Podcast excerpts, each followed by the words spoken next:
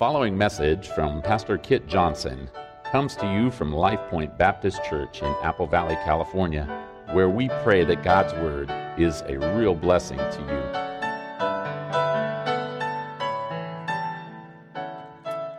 Amen. Well, you can turn your Bibles to Romans chapter 8. And our text is verses 14 through 17, as you can see on the screen. And um, just a really important passage. One of those ones, like when I decided to preach through Romans, uh, this is one of the ones I was looking forward to getting to, and um, and uh, excited to be able to preach it. But before we read the text, uh, without question, uh, two of the most important doctrines, precious truths uh, that were recovered uh, in the Protestant Reformation were the doctrines of eternal security and assurance of our salvation. Wonderful doctrines. And, and it's significant because uh, at that time, the, the, Catholic Church taught, and, and still teaches to this day, that assurance of salvation is impossible. So, so everyone assumed that, that you can't know, that, that you will make it to heaven someday and that God really is your father, because there's always the possibility that, that you could commit a mortal sin or, or that you would just fall short of what God demands and you would miss out on heaven. So, even though up to that time everyone called God their Father, they were never quite certain that God was their Father and that they would be with Him forever. Now, that might strike you as a bit insignificant, but, but those two doctrines, eternal security and assurance of your salvation, they dramatically affect how you relate to God how you worship God and how you serve God. Because it's really hard to have a close relationship with someone if you're never quite sure that they love you and that they will always love you. But, but the Bible teaches that God will certainly keep every one of his children. Jesus assured us in John chapter 10, verses 27 and 28 my sheep hear my voice, and I know them, and they follow me, and I give eternal life to them, and they will never perish, and no one will snatch them out of my hand. Jesus assures us that he will save all of his sheep. And, and, God doesn't just promise that that is so, he wants us to be sure of this salvation for ourselves. He doesn't want us to live our Christian lives just constantly wondering Does God love me today? Do I belong to God? Am I going to make it to heaven or not? No, He wants us to know that we have eternal life. And that's because insecurity erodes any relationship. We get that, right? Know, your marriage will never thrive if you wake up every morning wondering, I wonder if my husband loves me today or you feel the need to earn his love on a daily basis. You know, your children, well, well, children can't thrive if, if they aren't secure in their parents' love. A team will, will always struggle as long as the team members are not quite certain if they have each other's backs. So, strong relationships demand security. And therefore, eternal security and assurance and the assurance it brings are precious doctrines for a healthy faith. They are vital. And, and so it is a good thing that we're in Romans chapter 8. Because Romans 8 is the preeminent discussion in the Bible on these issues of eternal security and an assurance of salvation. And today's passage is especially important for enjoying assurance that I am a child of God. So let's begin Romans chapter 8, verse 14. It says, For all who are being led by the Spirit of God, these are sons of God. For you have not received a spirit of slavery, leading to fear again, but you have received a spirit of adoption as sons, by which we cry out, Abba, Father. The Spirit Himself testifies with our spirit that we are children of God. And if children, heirs also heirs of God and fellow heirs with Christ, if indeed we suffer with him, so that we may also be glorified with him. So, so this passage is, is about the Holy Spirit's work to assure us of our salvation. And so notice first the Spirit's ministry that the Spirit leads. The Spirit leads. Now, now verse 14 is a transitional verse. And so it's, it's closely connected to what we talked about last week in verse 13. So, so let's back up and read verse 13. Paul says, For if you are living according to the flesh, you must die. But if by the Spirit you are putting to death the deeds of the body, you will live. So, so God says there that everyone in whom the Spirit dwells, which is whom? That's everyone who is saved. Everyone in whom the Spirit dwells will put to death the deeds of the body, meaning that they will uh, put to death sin. They will grow in godliness. And they also look forward with certainty to the promise that they will live, meaning they will be with God in heaven someday. So, so the point of verse 13 is that the Holy Spirit's presence assures me, first of all, that I will grow in godliness. I will persevere and press towards Christ. And as well, his presence assures me that someday I will live, I will reach glory. And verse 14 reaffirms that confidence. Again, it says, If you are being led by the Spirit, or if for all who are being led by the Spirit, excuse me, these are the sons of God. Now, we do need to think a moment about what it means to be led by the Spirit.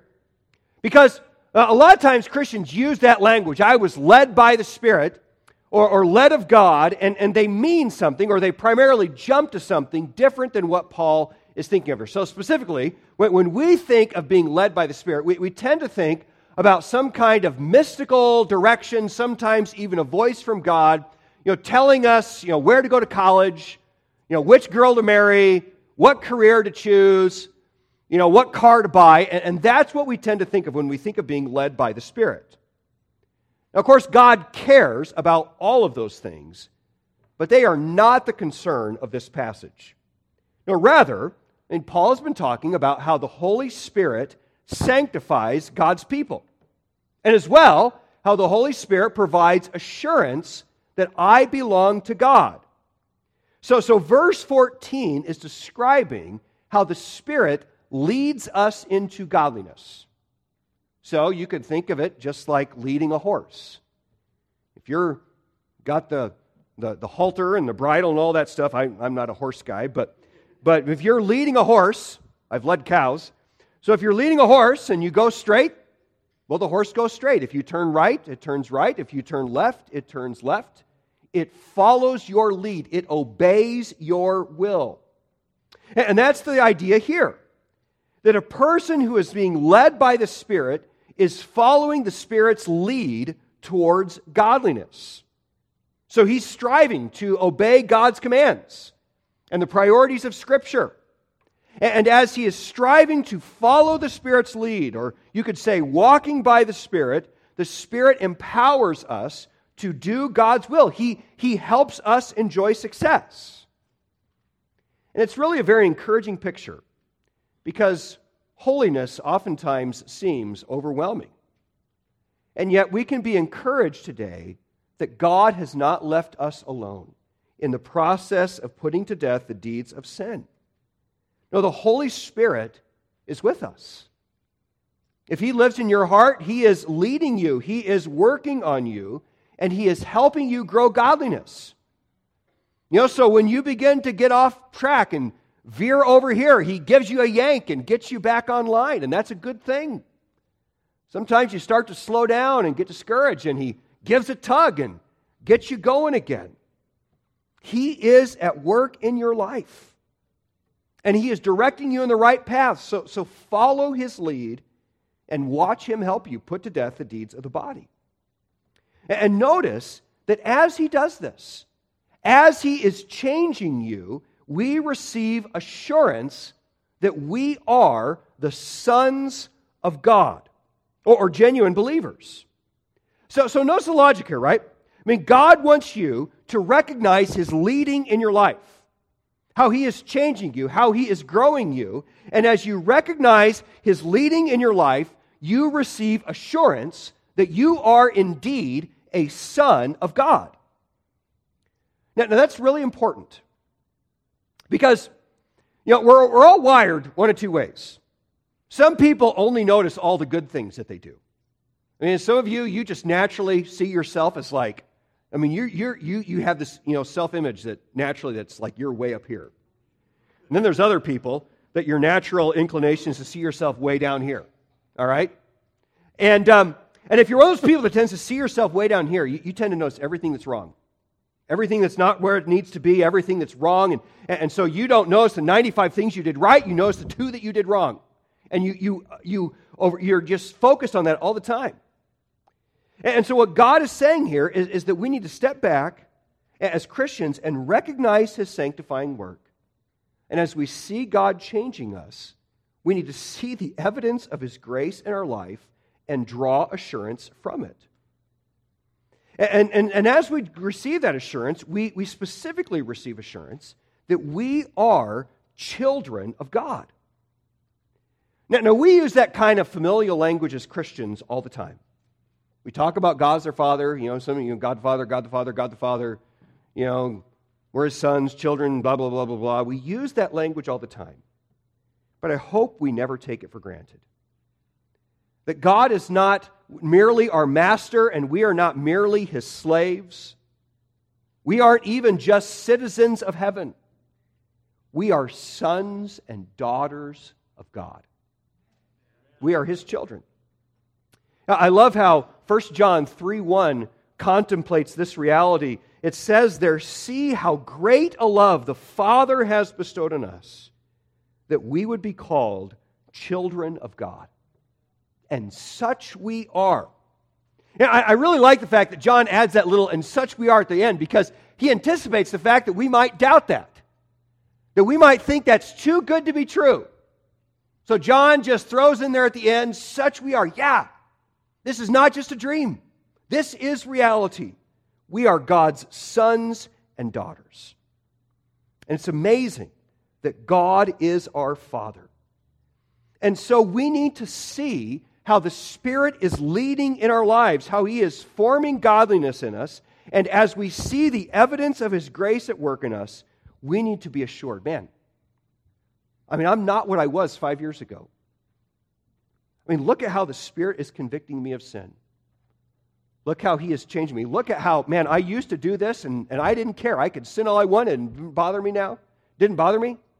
And now it really bothers me. And it's bothering me more and more. And as you see that work, it is evidence of the Spirit's work. And as you see it, you're assured, man, the Holy Spirit's there. And I am a son or a daughter of God. And then verse 15 expands on this incredible truth and describes how the Holy Spirit assures us that this is so. So not only does the Spirit lead, the Spirit also comforts. Look at verse 15. Verse 15 says, For you have not received a spirit of slavery leading to fear again, but you have received a spirit of adoption as sons, by which we cry out, Abba, Father. Now, this verse paints a beautiful picture of our relationship to God, and it does so by contrasting a spirit of slavery with a spirit of adoption. And I'll just go ahead and mention uh, that, that spirit of adoption should be capitalized because clearly in context, it's talking about the Holy Spirit, uh, not uh, just your, your human spirit or some random spirit. But, but spirit of slavery should be in the lowercase because the Holy Spirit is never the source of slavery.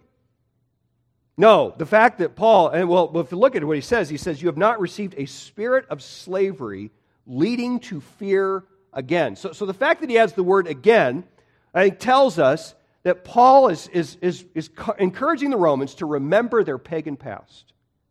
Most of these, people, most of these believers were Gentiles, and before they came to Christ, they, they served pagan religions. And, and, and pagan religions always operate based on fear or slavery. You, you, you don't worship the gods or serve the gods uh, because you, you love them, you do it because you're afraid of their punishment or because you want something back from them. So it's always a master slave relationship. It's never a father son or father daughter relationship. And of course, our relationship to God does have some parallels to slavery, right? So Paul begins the letter of Romans by saying that he is a bondservant of Christ Jesus.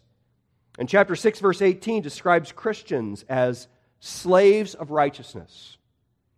So we never should stray too far from the fact that God is our master, and we must obey his will. But of course, God is much more to us than just a master. He is a loving father. And so, verse 15 reminds us that when we got saved, we, we didn't just replace one uh, form, uh, he says here, of fear with another form of fear. We didn't just remove, move from one religion of fear to another religion of fear. No, we, remove from, we move from a religion of fear, he says, to a religion of adoption. You know, adoption, the doctrine of adoption has to be one of the most beautiful doctrines in all the Bible.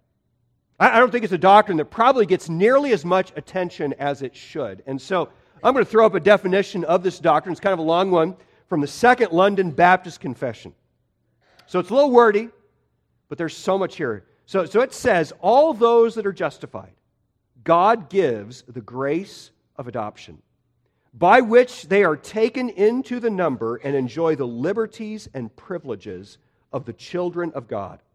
Have his name put on them, receive the spirit of adoption, have access to the throne of grace with boldness, are enabled to cry, Abba, Father, are pitied, protected, provided for, and chastened by him as by a father, yet never cast off but sealed to the day of redemption and inherit the promises as heirs of everlasting salvation. Now, you could chew on that for quite a while, but, but what I want to emphasize there is that adoption is not slavery.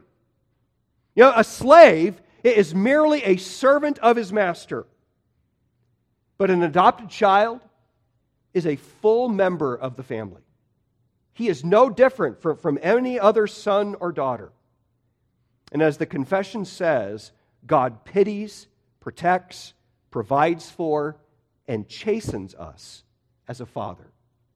And yet he never casts us off. I mean, just think about that. The moment you got saved, God fully received you into his family. Fully received you as a father to a son or to a daughter. And, and, and in fact, we are such complete members of God's family that, that he says here that we can cry, Abba, Father. Now, now that is a rather unique phrase that's used a handful of times in the New Testament that is packed with significance. So, so what does it mean? Well, well, well Abba is, is the Aramaic word for father, and it would typically be a word that a young child would use uh, for his dad, and so it communicates a close personal relationship. Think of a, how a child would, would relate to his dad. And it's, it's combined here uh, with just the, the general Greek term for father, and uh, there's not really any particular significance of it. It's just the normal Greek word for a father. And, uh, but what makes this phrase significant is, is not so much the meaning of the two terms, but who it is that coined this phrase and when it is that he used it. And you might know the story. So, Mark chapter 14, uh, verses 34 through 36, describe the scene that takes place in the Garden of Gethsemane. Just moments before Jesus is arrested, and just hours before his crucifixion. And, and Jesus says to his disciples, My soul is deeply grieved to the point of death. Remain here and keep watch. And he went a little beyond them and fell to the ground and began to pray if it were possible that the hour might pass him by, speaking there of his crucifixion. And he was saying, Abba, Father, all things are possible for you. Remove this cup from me, yet not what I will, but what you will. And it was a powerful moment between God the Father and God the Son. And just imagine the disciples being just within hearing distance of this. They're hearing Jesus talk to God the Father this way.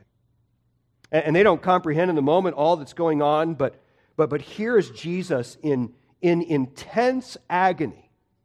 And he is crying out to God the Father as, as the eternal Son of God, and he calls him Abba Father. And so, I mean, you think about what it would be like for the disciples to, to listen in on this, and then how amazing is it that they take this, I mean, just incredibly reverent moment, and they turn around and they say that we, as God's adopted children, can address God with the same language that Jesus used in his moment of greatest need. It's absolutely incredible. And what, and, what is, and what God is telling us here is that we are not second class citizens in the family of God. No, we are fully adopted into his family. And sometimes that seems too good to be true, doesn't it? I mean, God is my father like that? Now, certainly we're not equal with Jesus, right? I mean, he is the eternal Son of God. But, but God really is our Father. And we can address him the same way as Jesus. You know, what the reality is, is, as I just said, sometimes that sounds too good to be true. Now, sometimes we sin. Sometimes we just look at ourselves and, boy, we're not what we think we ought to be. And, and Satan begins to tempt us to believe that this is not really true. That I, I can't really talk to God the way Jesus does. I, I, I got to be a few rungs down from him. You know, there's no way that a sinner like me could speak to God as my Father. And sometimes the darkness of our sin, sometimes the weakness of our own flesh, overwhelms the light of God's promise, and our faith becomes very weak. And, and, you know, God would be totally just to just be disgusted with us and say, What a loser! Like I told him right here to call me Abba Father. He needs to just get over it and do it. And yet, as a father, God has fatherly compassion. Psalm 103, verses 13 and 14 say, As a father has compassion on his children, so the Lord has compassion on those who fear him. For he himself knows our frame. He is mindful that we are but dust. Know, God knows that you are but dust. He knows that you are weak. And, and, and just like you know, a, a father does not run from his child's weakness, but towards it. Our Heavenly Father runs with compassion towards our weakness instead of away from it.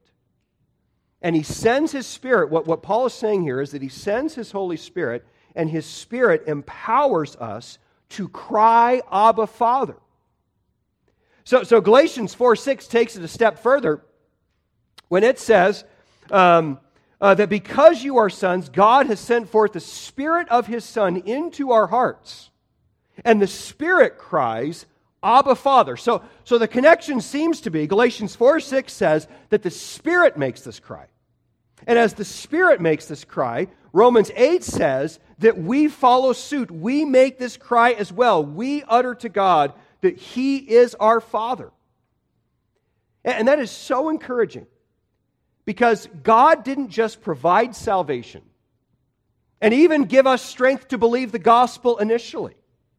No, what verse 15 is saying is that His Spirit continues to strengthen our faith in the promises of Scripture so that we believe God's promises. We believe in His love, we believe in the promise of adoption, and because of the Spirit strengthening us to believe these things, we then draw near and we cry out to God Abba, Father.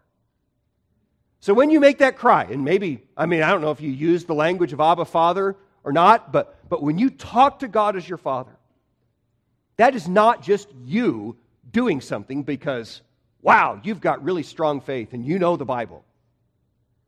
I mean, when you come to God with the spirit of this verse, It is because the Holy Spirit of God is at work in you, causing you to believe these things and to believe they are true for me and to express them to God.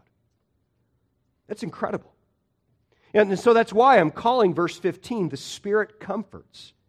Because whenever I cry out to my Heavenly Father, it is not just an expression of my faith, it is evidence of the Spirit's work to help me believe what I would never believe on my own.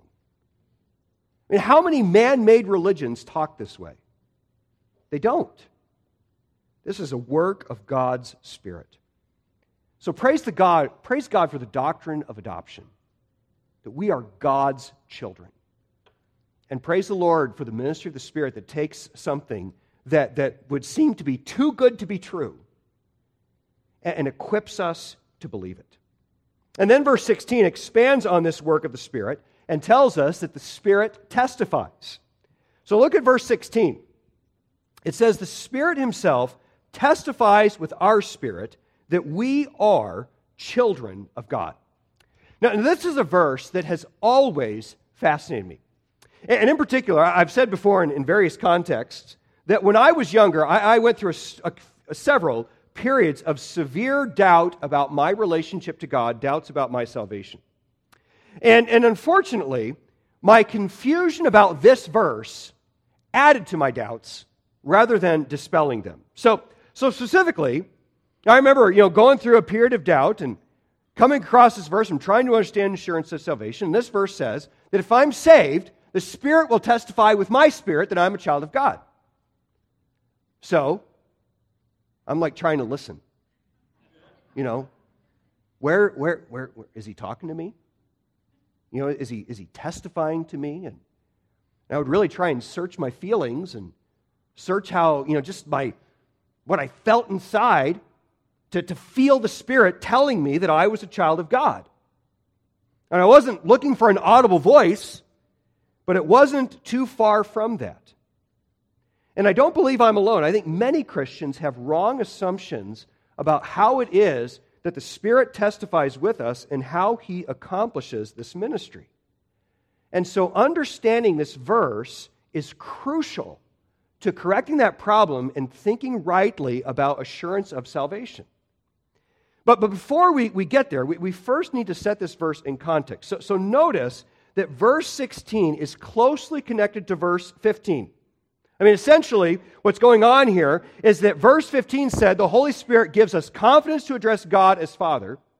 And then verse 16 comes along and really just expands on how the Holy Spirit enables us to cry, Abba, Father.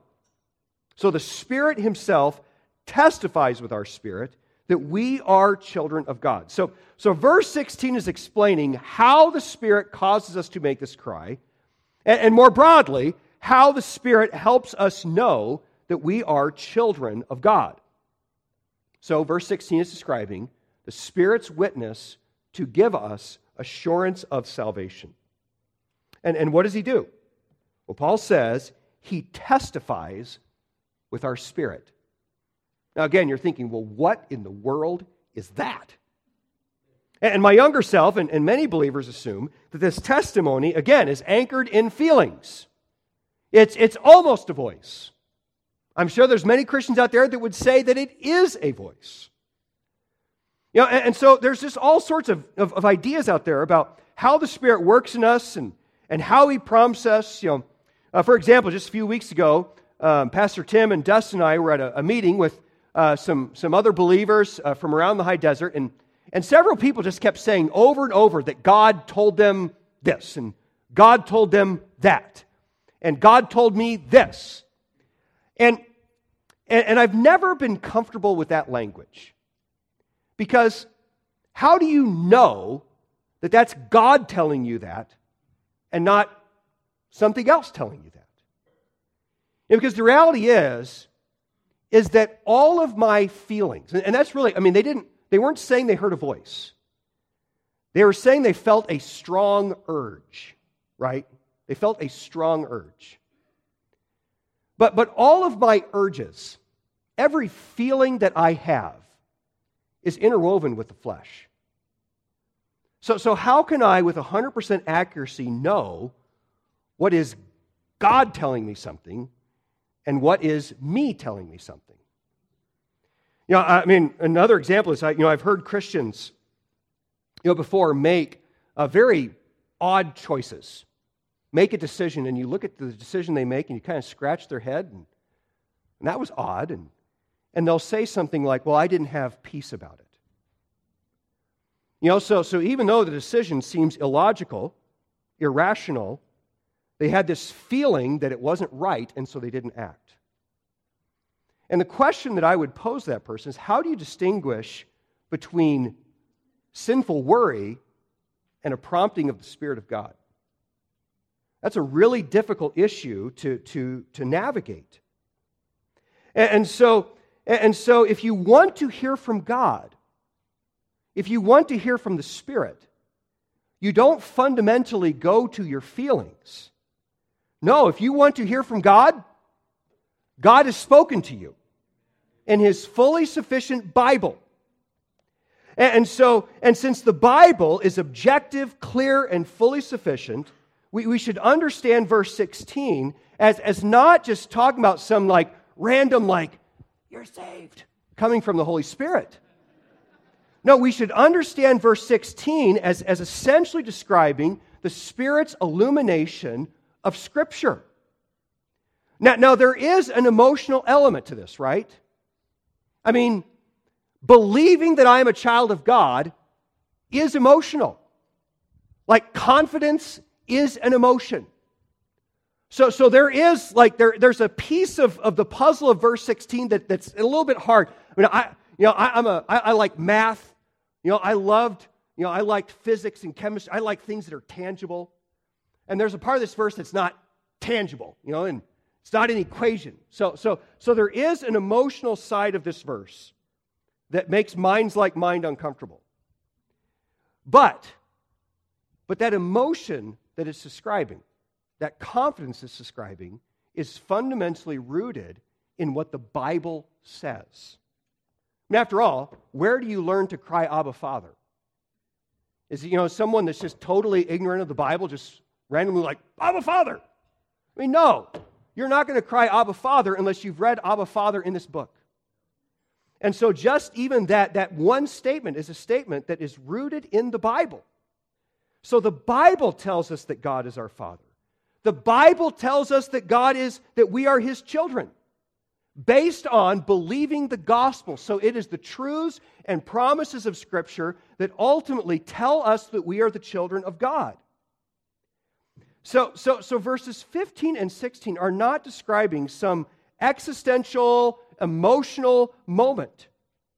No, they're describing how the Spirit takes the truths and promises of Scripture as we read the Bible and understand the Bible. And, and the Spirit opens our eyes to understand more and more of what the Bible means. He, he helps us to believe it is true. And, and not just that, illumination means that the Holy Spirit helps me believe that it is true for me. Not just that God is love, but the Spirit illumines me to understand that God loves me. So, so notice, I mean, for example, this, I mean, notice Paul's prayer in Ephesians 1, verses 18 and 19. He says, I pray that the eyes of your heart may be enlightened. That's essentially illumination, all right? So, so what does he want the Spirit? He, he wants you to be enlightened. Why? So that you will know what is the hope of his calling, what are the riches of the glory of his inheritance in the saints, and what is the surpassing greatness of his power toward us who believe. Now, now are any of those three things new information that just randomly pop into your brain because the Spirit tells them to you? No. I mean, those are all things that the Ephesians had learned as they had heard the preaching of the gospel and that we have contained for us in the Bible. So the Ephesians did not need more revelation, but they needed the Holy Spirit of God to enlighten them or illuminate them to, to the reality of revealed truth. They needed these things that they knew in their heads to work down into their hearts and to transform the way they lived. And so do we. We don't need more revelation. We have all the revelation we need right here in the Bible. And, and, and, so, what we need is we need the Spirit then to come alongside and help us understand it, believe it, and apply it. So, what do you do if you're struggling with assurance of salvation? And, and how can we all grow in our appreciation of God's love and our security in Him? Well, the answer is read your Bible, meditate on your Bible, listen to biblical preaching, talk to brothers and sisters in Christ about the Scripture. And as you do, pay attention to what the Bible says about the gospel and about the promises of the gospel and the character of God, his faithfulness and his love. And, as you do those things with a heart of submission towards God, the Spirit will illuminate the scriptures. You will read a promise of God, and the Holy Spirit will testify with your spirit. That's true. And that's not just true, that's true for you. You are God's child. It comes through the Bible and the Spirit of God opens the truths of Scripture to us and causes us to understand them and believe them. So, so don't make any of this more complicated or weird than it should be. Read your, read your Bible. You know, and pray with the psalmist Open my eyes that I may behold wonderful things from your law. And then as you do that, watch God create assurance and mature your faith. So, so, so praise the Lord that God has not left us alone to believe his word. You know, our faith and our understanding are oftentimes very weak, but the Spirit of God indwells us. The Spirit of God keeps us.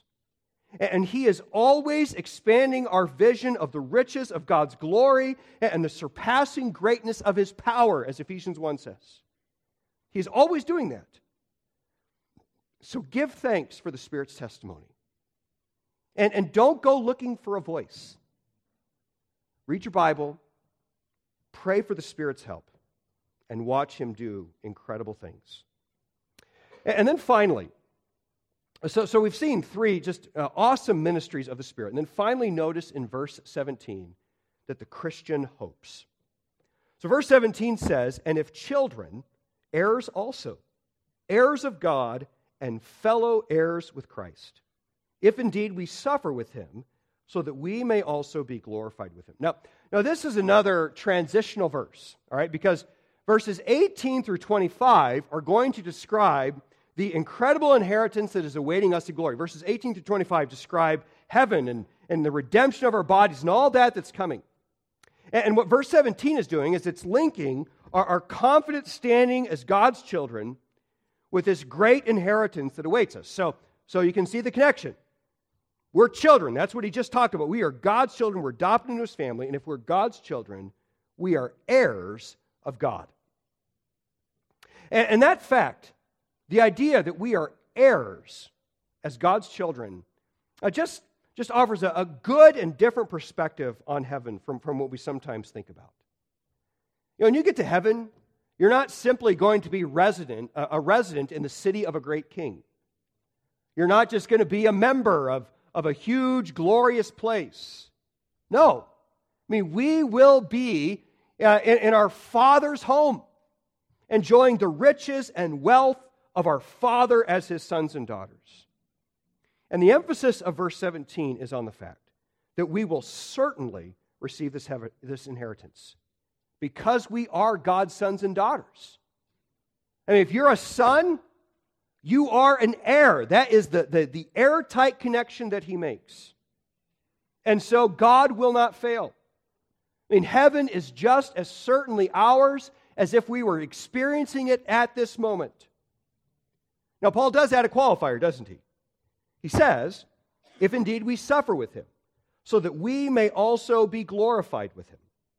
And I do want to emphasize that that is a genuine qualifier. All right? I mean, Jesus warned in Matthew chapter 10, verse 33 Whoever denies me before men, I will also deny him before my Father who is in heaven. So we have to remain faithful. And Romans has talked a lot about the fact that we must remain faithful.